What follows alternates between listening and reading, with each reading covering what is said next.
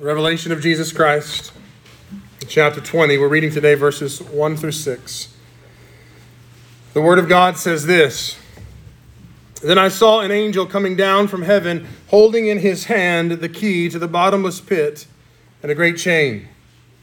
And he seized the dragon, that ancient serpent who is the devil and Satan, and bound him for a thousand years, and threw him into the pit, and shut it and sealed it over him so that he might not deceive the nations any longer until the thousand years were ended. After that, he must be released for a little while. Then I saw thrones, and seated on them were those to whom the authority to judge was committed. Also, I saw the souls of those who had been beheaded for the testimony of Jesus and for the word of God, and those who had not worshipped the beast or its image, and had not received its mark on their foreheads or their hands. They came to life and reigned with Christ for a thousand years. The rest of the dead did not come to life until the thousand years were ended. This is the first resurrection. Blessed and holy is the one who shares in the first resurrection. Over such, the second death has no power, but they will be priests of God and of Christ, and they will reign with him for a thousand years. Brother Wayne, will you pray for the preaching of God's word? Father, we thank you again for your goodness and your mercies. I thank you for this day. Thank you for the word of God. Amen. This passage is really going to be hard. I, know there's so much confusion in it for a lot of different people, but I pray that you'll be with Pastor Doug this morning. Lord, keep your anointing on him and uh, keep him from any error. And, and please just give them a special anointing. Because I'm convinced if we can understand this passage, it would change how we live, it would right. change how we pray, right. it would change how we go out and witness to other people, it would change how we worship. We all believe in the eschaton that Christ is going to come back, but Lord, how we get there, we're all, um, even myself, there, there's some confusion in some of that. And I pray, God, that you would help us all today just to see this passage the way it's meant to be. Yes. To, that, that we can understand it today, Lord, so that we would glorify you in our Hallelujah. lives and all that we do. I thank you for it. In Christ's name. Amen. Amen. So, like I told you, when we got started on this passage, it's been two weeks now. I didn't preach on this last week. We had a guest preacher. Like I told you, this is it's not an easy passage. It's like Wayne prayed. And it's not easy, not, just, not necessarily because the imagery that's here is difficult for us to discern, but just because the imagery that's here presents us with some big questions, like the binding of Satan and the thousand years, and this, uh, this mention of a first resurrection. These are big questions, and we've got to, to tackle those today. But the way I want to walk through this is just kind of go step by step through it, just so that we all make sure we, we know what is here. So, step one for us today what I want to do is just lay out for you what it is we're seeing in these verses before we get to trying to, to explain it. So in verses 1 through 3, we see an angel coming down from heaven. He's got a key and a chain in his hand. He captures Satan, he binds him, he locks him in the pit of the abyss. I showed you in our exposition of chapter 19 that the pit of the abyss is different from the lake of fire where the demonic beast and the demonic false prophet already had been thrown. Anyway, Satan is bound in the abyss for a definite period of time. It's called a thousand years here. And he's bound there for a definite purpose that he might not deceive the nations any longer until. So that's what we're told here. And of course, that leads us to recognizing that there is a, a future time out after the millennium in which Satan, currently then bound during the millennium, will be released to, to lead a, a final rebellion and we're going to talk to you in the, in the coming weeks about this. As far as when this happens, I believe it happens right before God judges and puts an end to all evil in the cosmos. But that's the, that's the nuts and the bolts of what's there in the first three verses. We then come to verses 4 through 6, and, and our attention gets shifted back to heavens where we see thrones, we see justice given to a particular group of martyrs and witnesses. We then see this subset of Christ's reign and of his saints with him over that definite period of time, the, the millennium. And those saints are, are, that are participating in this aspect of the reign of God are said to take part in the first resurrection. And just to be clear, based on uh, what we talked about two weeks ago as far as the doctrine of resurrection, this mention of a first resurrection. It is a surprise for us. All believers, Genesis through, through Jude, and the scriptures are taught about resurrection kind of ideas. We, we expect a general resurrection at the last day, a physical, bodily resurrection, qualitatively new bodies made like unto Christ's glorious body. We know about the life that you and I will have with God when these bodies die while we await the resurrection of that last day. We also know of this talk of regeneration as resurrection. You and I have been raised to walk in newness of life with Christ right now. These are the things that we all know from the rest of Scripture. So we come here and we find a first resurrection. It's a bit of a surprise for us in as far as the doctrine of resurrection is concerned. We're then directed in the passage to this future coming to life of the rest of the dead after the thousand years are ended. And this I take to be the general resurrection of the dead that everybody anticipates. So I'm going to put this up here on the screen for you. Uh, this is just summing up what are the things that we are seeing. We're seeing the millennium. It's a period of time. It's called a thousand years, during which Satan is bound in the abyss, at least in respect to the deceit of the nations. During which time Christ is also still ruling and reigning. His, his reign is never going to end, but he's ruling and reigning over this time and during which time at least the martyrs and the witnesses coming directly out of the suffering that is described in this book are given justice, they came to life, and they are also ruling and reigning with Christ. And we see that Satan will be released at a future time for a little while according to God's purposes. So just does all of that track? Just nod your head if, if you're seeing what it is that we're seeing here. So, so that's step number one. Step number two is over here on this board. I want to consider how various groups of Christians have dealt with the things that we see here in the Revelation. And I've drawn it out here on the board. These are two broad categories, and they get broken down in several different ways by different groups. I'm just trying to give you two broad categories here premillennialism and inaugurated millennialism. In premillennialism, after the incarnation, life, death, burial, resurrection of Christ, ascension of Christ, we're now living in the present age. Some people will call it the, the church age. And the next thing on the horizon here is the second coming of Christ. And, you know, th- there are some pre tribulationalists and other that will stick those kinds of things in there. But this is just broad categories again. We're looking for the second coming of Christ. And it's at the second coming that Satan will be bound and the first resurrection will occur. And that's going to be all the saints from Adam through to the second coming of Christ, all those things will be given real, new, resurrected bodies. And then that's going to usher in the millennial kingdom where Christ is physically ruling and reigning bodily on the earth. All believers are going to be walking around during that thousand years with immortal bodies ruling and reigning with Christ. There'll, there'll be an Armageddon kind of battle right here as Christ comes down to put down enemies. So there'll be unbelievers that survive that, and they're living in this millennial kingdom. They're living and dying and having children. Some are saved, some are lost. It's kind of a complicated scheme, but that's how they're seeing it. It's a physical millennial kingdom of exactly a thousand years, not 999, not 1001. It's a thousand years. At the end of that, Satan is released for a little while, leads a final rebellion of all the unbelievers that are still in this millennial kingdom. And then there's general resurrection, final judgment we get new heavens and new earth. That's a premillennialist scheme of how these things right here get worked out. Other broad category is this one inaugurated millennialism, where we've got the life of Christ here at the beginning. And then at the beginning of this millennial kingdom, so we're still here in the first century, Satan is bound, the saints reign with Christ, and this entire period right here, from then until whenever Jesus comes back, is the millennial kingdom. Christ is on the throne of his father David in the heavenlies right now. He's ruling and reigning over all things. His people also are ruling and reigning with him. And we're just waiting for this release of Satan, a final rebellion, and a second coming, which will put an end to that rebellion and, and extinguish all the enemies. General resurrection, final judgment, new heavens, new earth. Yeah? This is how various groups do deal with just this millennial idea.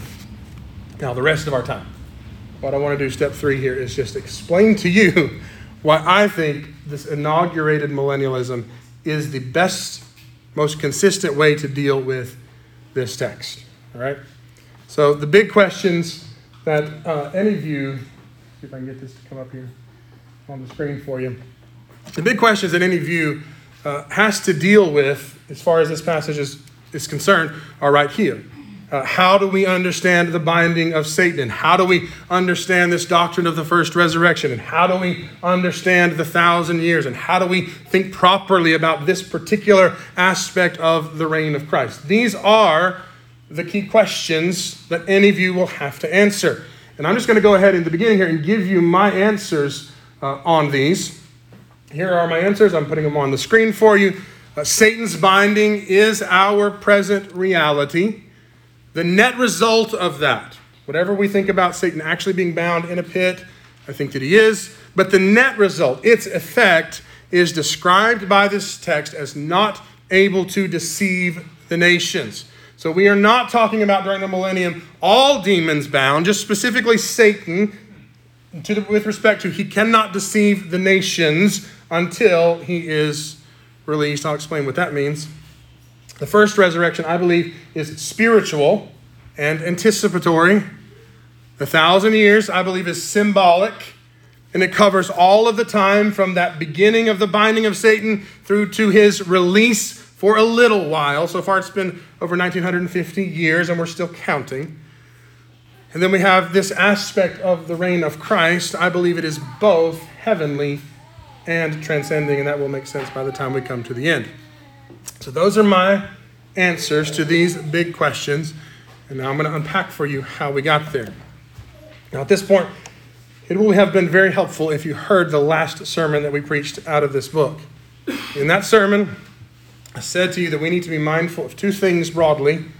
Number one, we need to be mindful of the key interpretive principles that are laid up, out for us in chapter one of the Revelation. And I just I listed out six things for you there in your notes. Uh, this is focused on Christ. It's highly symbolic. It's aimed at giving hope to its first readers and, and to all believers. It is addressed to a specific first century audience. It's steeped in the language of the Old Testament, and it is rooted in history. We need to keep those things in mind as we come here to Revelation 20. And second thing, just broadly, I said we need to be mindful of what the original readers already knew about the things that are dealt with here. Specifically, we needed to be mindful of what they believed about Christ's reign and Satan's role and the doctrine of resurrection. As they come to the book of the Revelation as a whole, they don't come with blank slates. They, they already have a robust framework for thinking about all of these things. So, the, what we find here in Revelation on resurrection, reign, role of Satan, it's not entirely new for them. Now, Revelation 20, 1 through 6, it is possible that it's going to add some nuance to what they know or how they know what they know. It may, it may bring out some way in which God is working out resurrection in a particular fashion. It may affect how they think about the reign of Christ going forward or the role of Satan in their lives going forward. But Revelation chapter 20 will not completely upend everything that the scripture has taught from the beginning through the book of Jude. It's just it's not going to do that. Scripture is consistent with itself. So we need to be mindful of those things. Does that make sense to you? Just give me a nod if it does. We got to keep in mind the context. We got to keep in mind what they are bringing to this. Now, as I answer these questions for you, explaining why I got here, we're going to start with the easiest ones first. so, we're starting here with the thousand years. With regards to the thousand years, I've answered for you. The thousand years, I believe, is symbolic. And it covers all of the time, it's a definite period of time, but it covers all of the time that Satan is bound until the time of his release. Now, how did I come to that conclusion? I'm just going to be plain and simple bottom line here. It's an exegetical choice. It is. And everybody faces the same choice because here is the truth and the reality, just, just shooting straight. There is good exegetical reason for you to come to Revelation chapter 20 and to conclude with the premillennialists that the millennial reign of Christ is going to be exactly 1,000 years. Not 999 years, not 1,001 years, but exactly 1,000 years.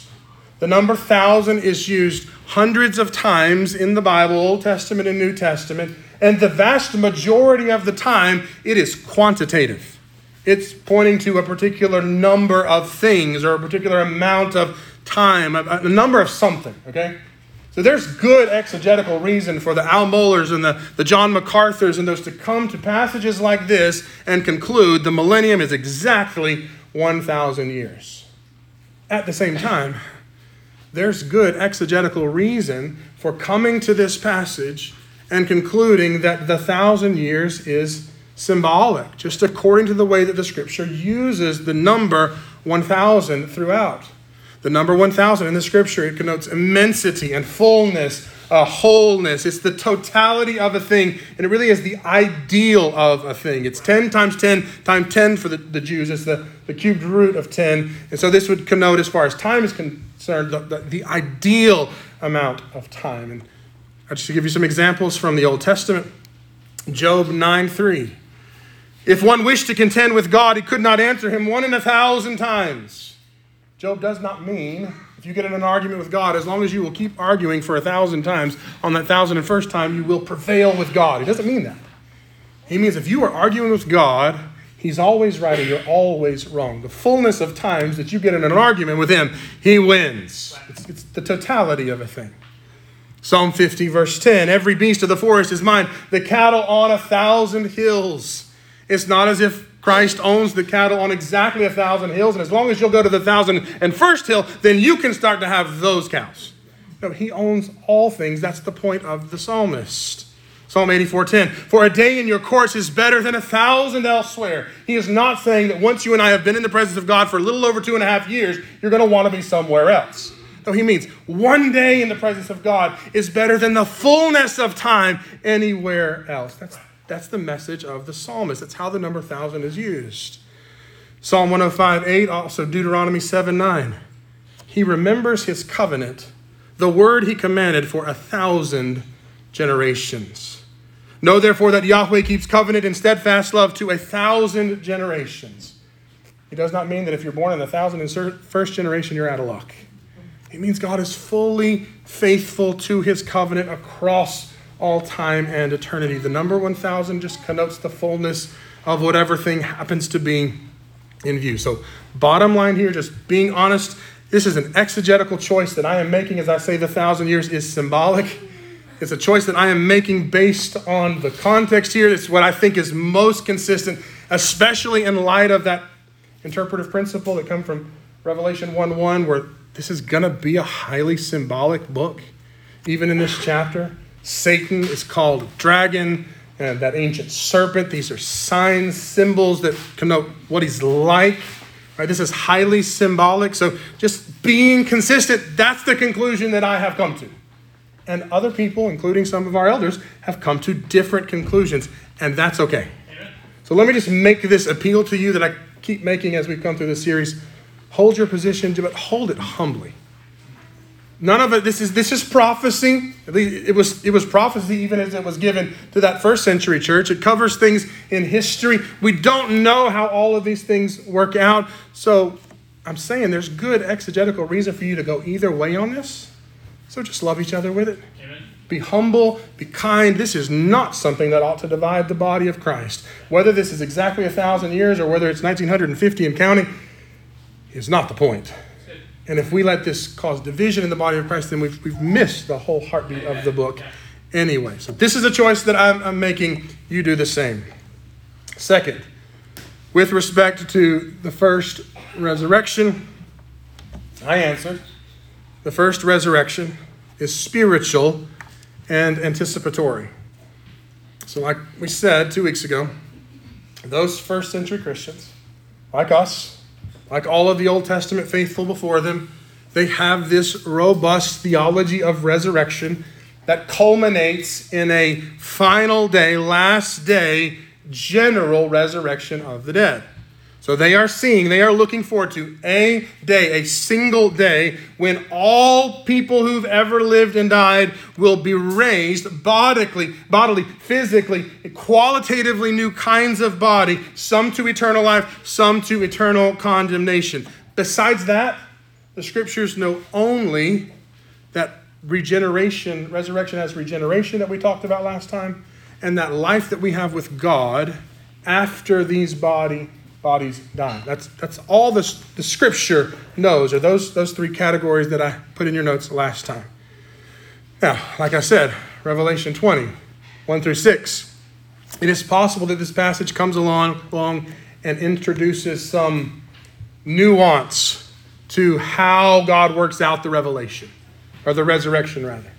The pre tribulationalists, for example, they're going to see a resurrection when Christ sort of comes halfway and raptures his church out, and then there's a tribulation period, and then there's the second coming, and there's another resurrection, and then he comes back at the end. There's a gen- they got three resurrections plus the resurrection of Christ. So it's possible that Revelation 20 is adding some kind of nuance into how we understand the chronology of what God is doing as he's raising the dead for judgment. But if that is what this text is doing, if this first resurrection is a separate and additional occurrence of the physical bodily resurrection, distinct from that general resurrection of the last day, then you need to know this is the only place in the scriptures that would be spelling it out concretely, if that's what this is. And I know my premillennialist, pre tribulational brothers would push back, but the fact is, all of those men who see pre tribulational rapture or mid tribulational rapture of the church. See it in types and shadows.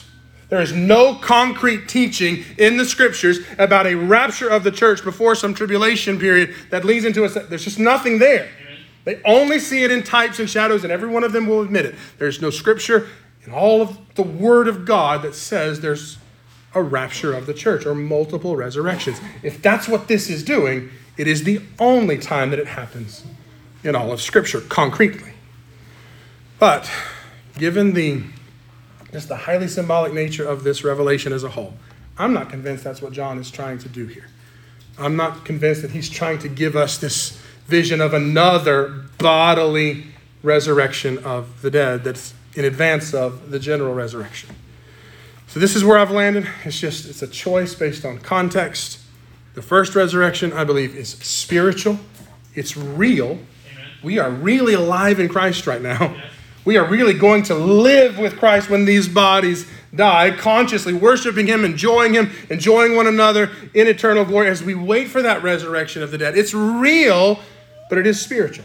Not yet bodily in terms of these qualitatively new bodies that are promised to us throughout the scriptures. But it is also, like I said, anticipatory. This resurrection life that we are living now, this first resurrection life that results in us being spiritually in the presence of God, enjoying Him, it does anticipate the general resurrection of the dead that is coming at the final day. We all will get qualitatively new bodies. Scripture is clear on that. I mean, the, the principal argument for Paul is if, if the dead are not raised in a general resurrection, then Christ has not been raised. And if Christ has not been raised, then you, your faith is worthless. So there is a resurrection coming, but I believe this first resurrection here is spiritual and anticipatory of that final view. Augustine, this was his view. He wrote in The City of God It is of this first resurrection in the present life that the apocalypse speaks in these words. He goes on, the church begins its reign with Christ now in the living and continues even in the dead. So, just to state my view one more time, different words. This first resurrection is that spiritual resurrection of the inward man that begins at regeneration when we come to faith in Christ, and it continues even after these current bodies die as we continue in life with God until the general resurrection of the last day, when we undergo the physical bodily resurrection. But again, this is a theological, exegetical choice that I am making in light of everything else that is taught in the scriptures. There are post millennials who would disagree with me on this, who would see actual a very physical bodily resurrection of all of the saints from Adam through to those first century saints who are bodily in heaven right now, ruling and reigning with Christ. There are a variety of views. I'm just saying this is where I've landed. Based on how I read this, based on the context here, if you are not convinced, it's fine. This is another, one of those things where brothers can agree to disagree. This does not ultimately impact our faith in the gospel, our faith in the Lord Jesus Christ, because nobody can prove their view. I can't prove that there aren't actually resurrected people with new bodies. I can't prove that Adam doesn't have a new body in heaven and Moses doesn't have a new body in heaven. And I can't. You can't either. And so this is just a choice that I am making based on what the scriptures teach about resurrection. We talked about that last time. So make your choice. Don't lose sleep over it. Be kind. Be humble with one another. Make room. Those are the two easiest questions. and I say easyish only in the sense that you can go a couple of different ways and be consistent with the scriptures. And that brings us now to this question of the binding of Satan. I answered Satan's binding is our present reality, and its net result, its effect, is described by the text as unable to deceive the nations any longer until. So we are not talking about a total cessation of demonic activity. You and I all know that we are still surrounded by temptations all the time. The demons of the principalities, the powers, the rulers of this, the darkness of this world are still after God's people to draw our affections away from Christ and toward the world. We're talking about a specific kind of binding. So, why have I landed here? I said it's necessary to read the Revelation, as we read the Revelation, to be mindful of those key interpretive principles, because those key interpretive principles laid out for us in chapter 1 of the Revelation provide for us the context that we need to interpret any piece of this. And context matters.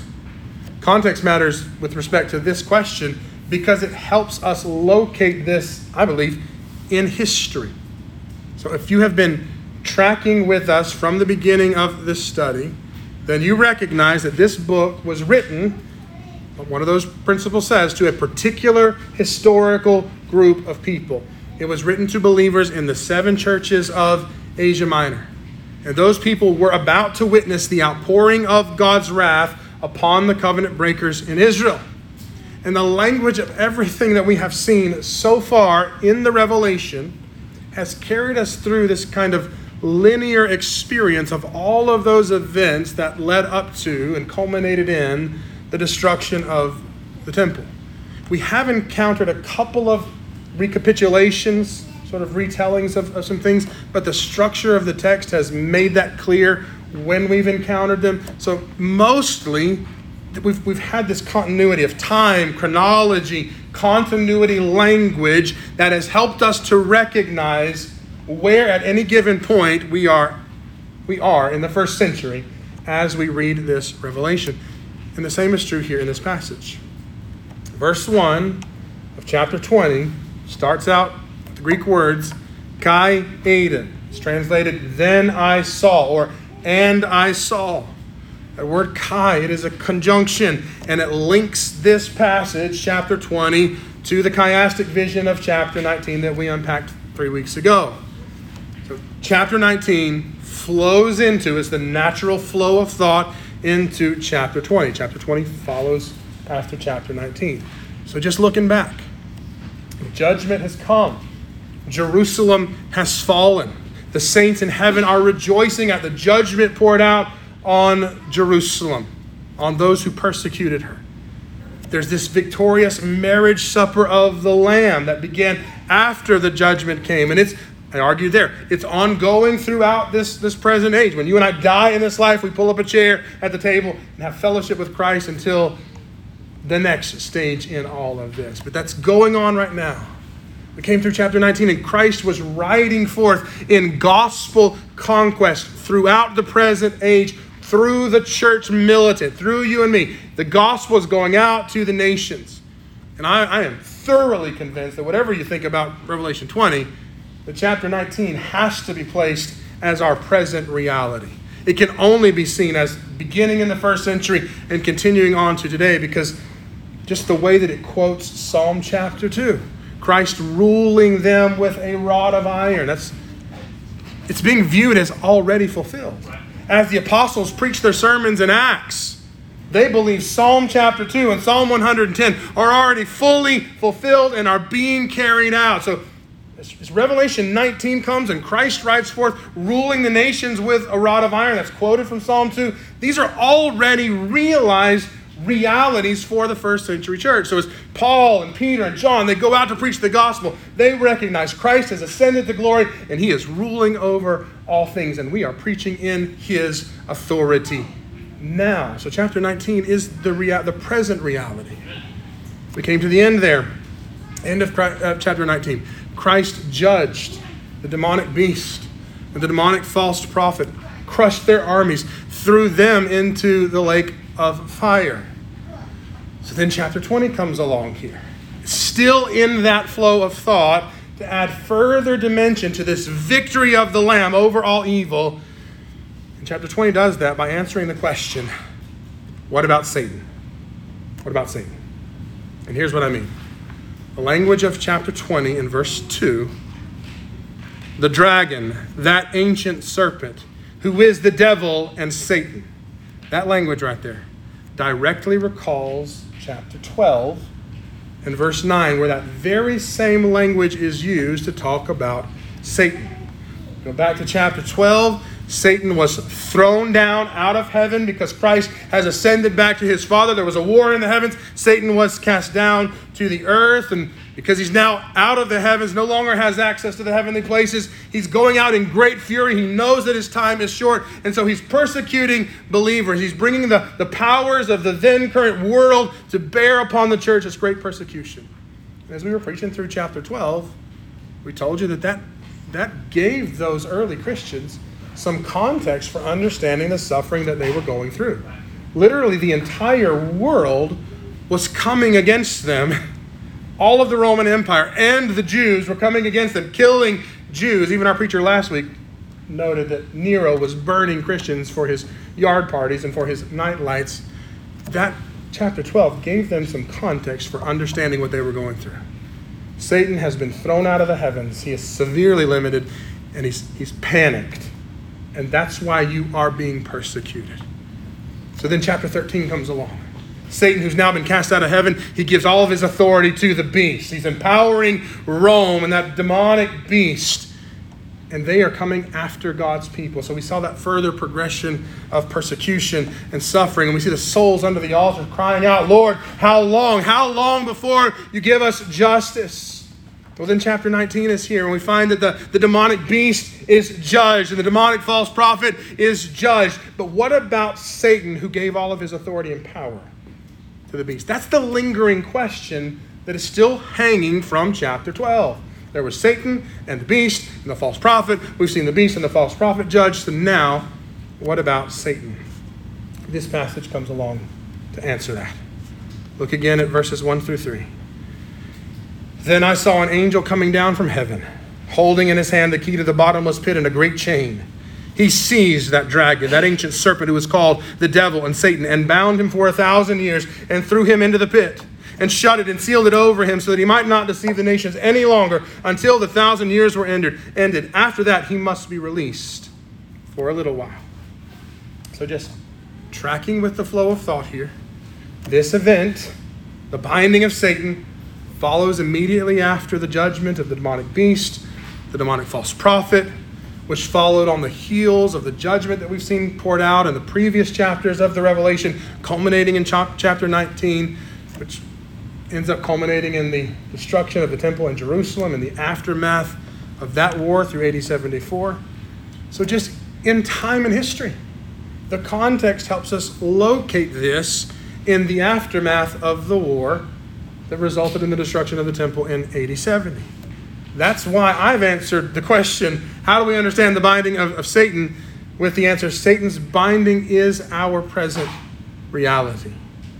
It's our present reality because it began in the aftermath of the war in AD 70, and it will not end until, like verse 3 says, until Satan is released for a little, little while. I want to make sure you're recognizing here that the text makes a distinction between how God dealt with the demonic beast and the demonic false prophet versus how God is dealing with Satan. And I believe the text is doing us doing that to tell us God has a purpose for all evil. God has a purpose for Satan. We told you that the lake of fire is a place of final condemnation. You don't get out of that. That is the final end of all those who rebel against the kingship of Christ. The demonic beast, the demonic false prophet, they are already there. Christ is done with them. He has no more use for their evil in the cosmos. He's not done with Satan yet. So Satan is not judged finally. He's not thrown into the lake of fire yet. He's locked in the pit of the abyss because Christ still has a use for that demon, that devil, the ancient serpent. He's still got a use for him. So he's locked away in the, the abyss. He is bound. That is our present reality. And if we ask, in what sense is he bound? I'm still being tempted all the time. I simply answer, he's bound in the sense laid out for us in this text. That he might not deceive the nations any longer until the thousand years were ended. Just understand, we talked about the role of Satan and the early church's understanding of his role. In the life of Christ, Satan was already being squeezed. Christ was healing people. He says, If I'm doing these things, the kingdom of God has come upon you. I have bound the strong man of the house. This is why demons are subjected to, to me and to you, my disciples. That's what he's saying there as he's living on the earth. Well, as he ascends back to glory, Satan is cast out of the heavens and he's even further limited by the dominion and the reign of Christ. But still, in that limited power that he had then, he was able to get all of the nations of the world, the oikumene, everybody under Rome's authority at that time, was zeroed in on God's people, persecuting the church. I've showed you, mil- literally millions of Christians were killed in the first century. The gospel had gone to the far reaches of the empire by the time Paul and John and Peter are finished with their ministries in, in the 60s. The whole world has heard the gospel, and there are millions of believers, and Satan is able to, to le- levy his power to bring all of the nations in a concerted effort to exterminate the church from the world. And what this is saying is Satan can't do that anymore. Not until. You'll see persecution in China, you'll see persecution in Iran, you'll see varying degrees of persecution in all of the Western countries of the world, but there is not possible this concerted effort of every every wicked, unbelieving person in the world and all the governments of the world working together to come against God's people and eliminate them from the planet. Satan does not have that power, he does not have that authority. In fact, Christ sends us out. All authority in heaven and earth has been given to me. Go therefore. And the gates of hell will not prevail against you. When God's people are armed and going forth with the gospel, the enemy will always fall. We may suffer persecution, we may die, but the kingdom continues to expand in the world. That's what this is forecasting for the church. Persecution is coming, you early believers in Asia Minor, but there's victory around the corner, and this church is destined to overtake all things. That's what I think about the binding of Satan here. That brings us finally to, oops, I must have gone back, this aspect of the reign of Christ, as we find it here in Revelation 21 through 6. I answered, This reign of Christ is both heavenly and transcending. And here's what I mean. As opposed to the premillennial view of all of this, which sees the millennial reign of Christ as primarily terrestrial.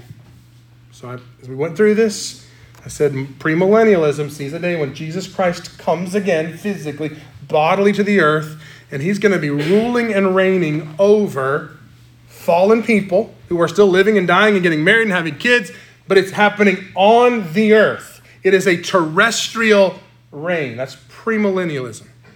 So, as opposed to that, I believe Christ is ruling and reigning in the heavenly places at his Father's right hand, on the throne of his father David, right now. His kingdom is decidedly not of this world, as the scriptures say in John 18 36. It is a heavenly kingdom. The apostles, as is evident in Acts, as I've said before already in this sermon, they clearly interpret Psalm 2 and Psalm 110, which speak of Christ's reign over all things.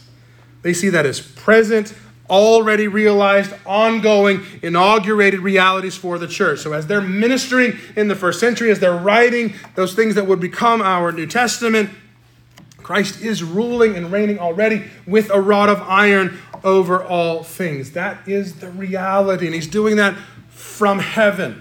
So, that's the first part of the answer there. Second, though, as opposed to, so in inaugurated millennialism, we've got postmillennialism, which is where I land and we've got amillennialism. Postmillennialism is very optimistic, and amillennialism is pessimistic, meaning amillennialism believes that the reign of Christ ultimately doesn't impact things on the world. It's, we're always going to be a minority, we're always going to be persecuted, put down until Christ comes and rescues things. Okay? As opposed to that, amillennial view that sees the reign of Christ as primarily heavenly and primarily spiritual. I believe this heavenly reign of Christ is also transcending. It transcends its heavenly origin and affects our lives on earth in powerful and significant ways. The kingdom of Christ, I believe, as I read Daniel, as I read other passages of Scripture, is destined to overtake all of the kingdoms of the world. For Scripture says Christ must reign until all enemies are put under his feet. And no, I don't think we have to wait to the second coming to begin to realize that. Christ is ruling and reigning right now. He is sovereign right now. He is over all things right now. He is riding forth in gospel conquest through his church militant right now. And I believe that if we will be faithful and we will depend on God and we will preach the gospel, that we can see the, the kingdom of God expanding more and more and more until the day arrives when Christ returns in glory. That is the hope that I have in Christ Jesus. We do not have to see the world getting worse. What we do in our lives, it does matter. As I've said to you so many times in all of this, Christ's reign is heavenly, but it is also transcending and it affects our lives. And I get this again by just remembering these key interpretive principles that are laid out for us in the Revelation, namely the first one and the third one and the fifth one on your list. This is focused on Christ. This is aimed at giving hope to its first readers. This is steeped in the Old Covenant language. So, Revelation 20, 1 through 6, is emphatically a victory passage. We've come to expect that sort of thing as we've come through the Revelation and we notice it's focused on Christ and it's designed to encourage believers in all their sufferings. That's the first and the third point on your list there. But when we consider the Old Testament backdrop here, this victory proclamation of Revelation 21 through 6 becomes all the clearer. And I'm just going to stick up here on the screen. Oops, go too far. This, uh, this is the NASB translation of Revelation 20, verse 4. It's also very similar to the King James Version. I'm putting this up here because these translations actually do a better job of giving us a word for word translation of the verse here, Revelation 20, verse 4. And that is important for us being able to see the Old Testament connections that John is drawing here. So in Daniel chapter 7, and we've come through this in some different ways throughout this study, but Daniel chapter 7, which is the principal background of Revelation 21 through 6, we read in verse 9 As I looked, thrones were placed, and the Ancient of Days took his seat. So already you can begin to see the similarity of languages, especially there in the Septuagint. But as I looked, thrones in Daniel 7 and 9, here, and I saw thrones. Then in Daniel chapter 7 and verse 10, we read, and the court sat in judgment. So again, you see the continuity of language here. And they sat on them. So, Daniel 7, as I looked, thrones were placed, the court sat in judgment. Revelation 20 and verse 4, and I saw thrones, and they sat on them.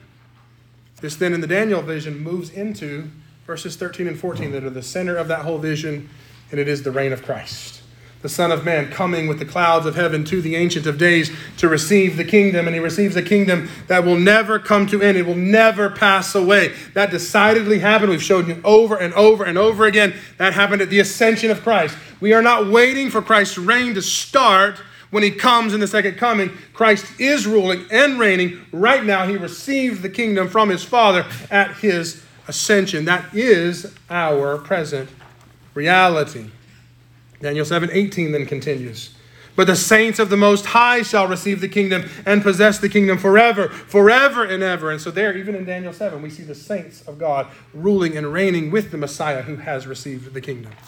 Then, one more from Daniel 7, verse 21. As I looked, this horn made war with the saints and prevailed over them. We've already seen that in the Revelation. Until the Ancient of Days came, so we're going back to that vision of the court sitting, and judgment was given for the saints of the Most High, and the time came when the saints possessed the kingdom. It's that phrase, judgment was given, that I want you to pay special attention to because it's that phrase that's the third phrase in our Revelation 20 in verse 4.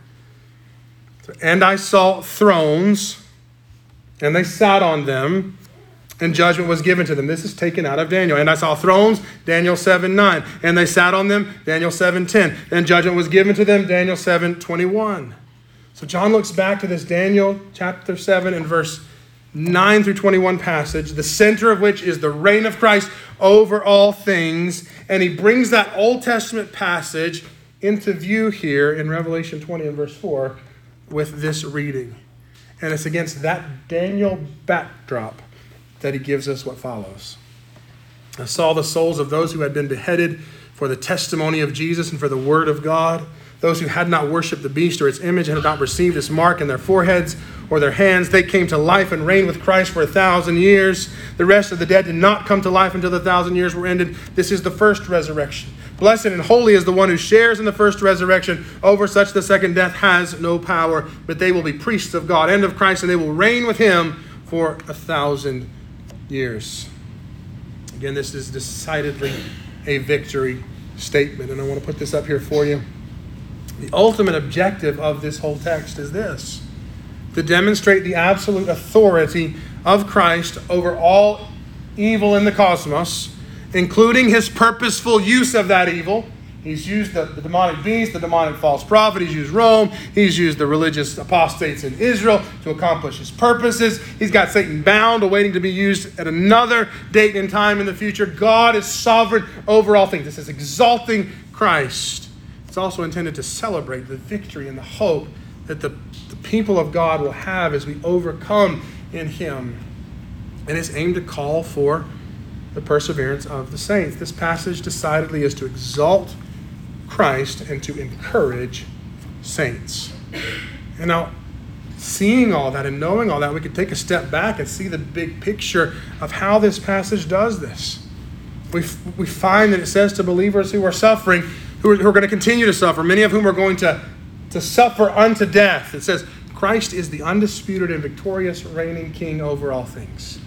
He's sovereign over every evil that you will ever go through. He go through. He judges whom he will.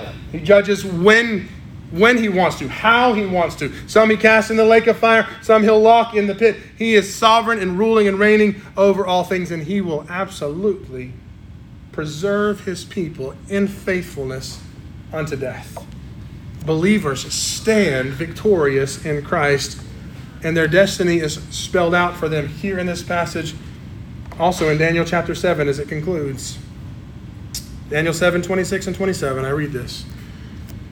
But the court shall sit in judgment in his dominion, that is, the dominion of the enemy and all of its manifestations. His dominion shall be taken away to be consumed and destroyed to the end.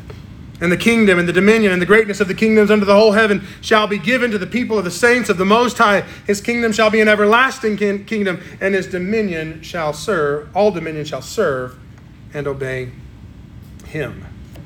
This is that for which we are all destined and Revelation 20, 1 through 6, is unveiling that for us. Christ's reign is heavenly, it's ongoing, it's transcending, so that by and by it is overtaking all things. So, what are the implications of this for us? We're, we're done here. I think first, and I'm just going to take 60 seconds to explain to say this one, because it's come up in every sermon so far. Christ is sovereign over all things including your suffering. That's what verses 1 through 3 want the believers to know. There is no suffering that you have ever gone through even in your unbelieving life. There is no suffering that you've ever gone through. There is no suffering that you are going through, that you will ever go through, over which Christ is not absolutely sovereign. And the believer can take joy in that. This, this truth here is the confidence of Paul as he writes in Romans chapter 8 all things are being worked together for our good. It's the confidence of Peter as he writes in 1 Peter chapter 3 about the suffering that refines us. It's the confidence of James as he writes that we can take joy in all of our troubles and trials and tribulations and temptations, knowing that Christ is using those evil things to shape us to be more like his perfect self. So, just main one of the principal implications here is Christ is sovereign over your suffering. God feels your sorrows, He feels your pain, but He's using those things for His glory and for your good so that you and I can take comfort in it. Second thing, and this is what I really want you to get here, because it is our post millennial hope. Your reign with Christ has already begun. It's not something you are waiting till death for.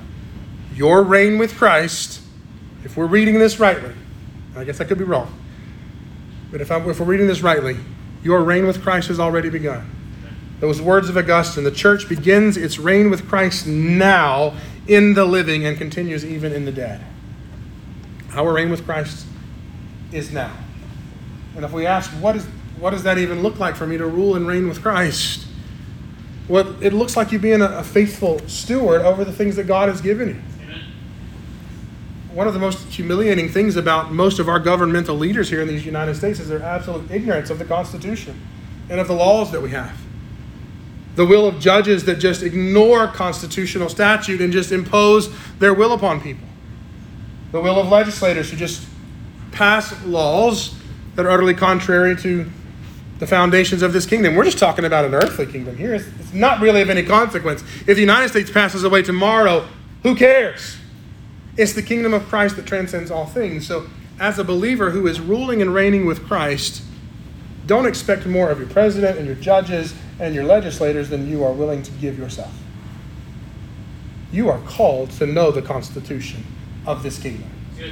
You are called to know the commandments and the principles of what pleases our God and King. You are called to be following after Him in the Great Commission. You are called to be followers of Christ who are ruling and reigning with Christ right now. Understand, God created Adam and Eve, and He gave to us a creation mandate to go, be fruitful, and multiply, and fill the earth, and to subdue it, take dominion over it. And that dominion was handed over by our first parents in their sin. The image of God vested in us was marred by sin. But now Christ has come, the gospel has shined, that image of God has been restored by the last Adam, who is Christ. We are renewed, we are resurrected in the first resurrection. Satan is bound, and he sends us forth in, with his new image and all of his authority. And he says, Go into all the world and preach the gospel. Go live that out. You are a new Adam and a new Eve. Go and shine the image of God in the world. So husbands and wives, you are commissioned just like the original Adam and Eve were. You're commissioned by Christ to go in his authority, knowing his word, to, to raise up a godly generation, to be fruitful and multiply, to train your children in the way that they ought to go. You want to rule and reign with Christ, take dominion over your own house, rule your own lives. Know how to order and prioritize your work and your study life and your marriage life. Know how to serve and love one another. We are not sitting around waiting for a helivac rescue. Amen. We are on a conquest mission. Christ is ruling. He is reigning. His kingdom will take over all things. And He is inviting you not to hunker down and just hold fast until He shows up, but to be taking over all things, not politically, right. not by sword. Not by winning offices, but by changing hearts. None of us has to run for office to change these United States of America. You want to change this country. You preach the gospel to your neighbors. You live the gospel faithfully. You stop losing your children by not caring what they are doing spiritually in their lives. The world is killing its offspring. There is a negative birth rate among sinners. They're taking ours because we're giving them our children eight hours a day in public education and never asking a question about what our children, children know. They're taking our kids and raising them for themselves. Because Christian parents aren't ruling and reigning, you're surviving. We're losing our children. We're called to go out and preach the gospel to our neighbors. and we're losing the citizens of the kingdom that are in our own homes. So I say one of the chief ways that you can rule and reign, husbands and wives, is to be godly and love each other. Be faithful to each other. Men, stand up and lead your wife in a godly, not self centered, self serving way, but lead her in a godly way. Lead her in the word. Lead her in prayer. Lead her in worship.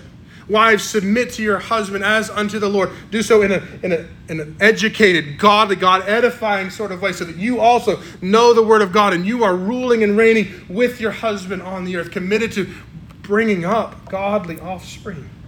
Young people and kids, obey your parents. Follow after Christ. You don't have to wait to grow up and get out of high school get a job to begin to rule and reign with Christ. If you are believing in Christ right now, you've been baptized, you're in the church, Start ruling and reigning with Christ right now.